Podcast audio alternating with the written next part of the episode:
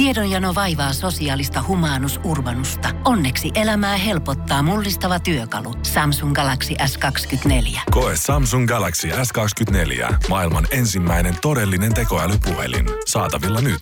Samsung.com. Voise.fi. Viihde uutiset. Näyttelijä Will Smith läimäytti koomikko Chris Rockia Oscar-gaalassa ja sai aikaan valtavan kohun.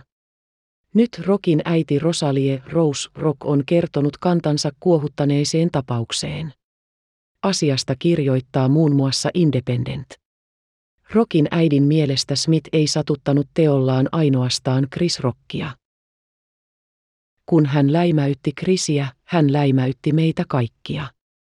Hän läimäytti minuakin siinä samalla, koska jos satutat lastani, satutat minuakin, Rose Rock sanoo kaksois VISTVN haastattelussa. Nainen kertoo luulleensa ensin, että tilanne oli lavastettu.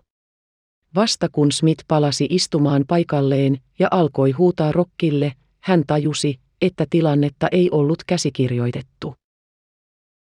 Smith tulistui tilanteessa Rokin heittämästä vitsistä, joka kohdistui hänen vaimoonsa Jada Pinkett Smithiin.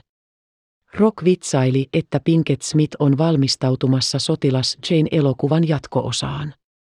Tällä mies viittasi Pinkett Smithin siiliksi ajeltuun tukkaan, jollainen sotilas Jane-elokuvassa nähdään Demi Moorella.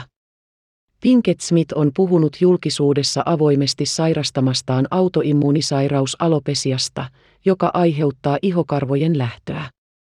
TV-kuvassa nähtiin, että Will Smith ensin nauroi vitsille, kun taas Jada Pinkett Smith pyöritteli silmiään. Chris Rockin äiti nostaa haastattelussa tämän kohdan esiin.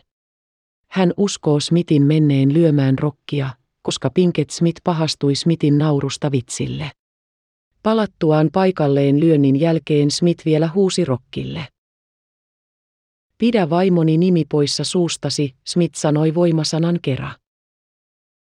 Myöhemmin saman illan aikana Smith pokkasi parhaan miespääosan palkinnon ja piti puheen itkien.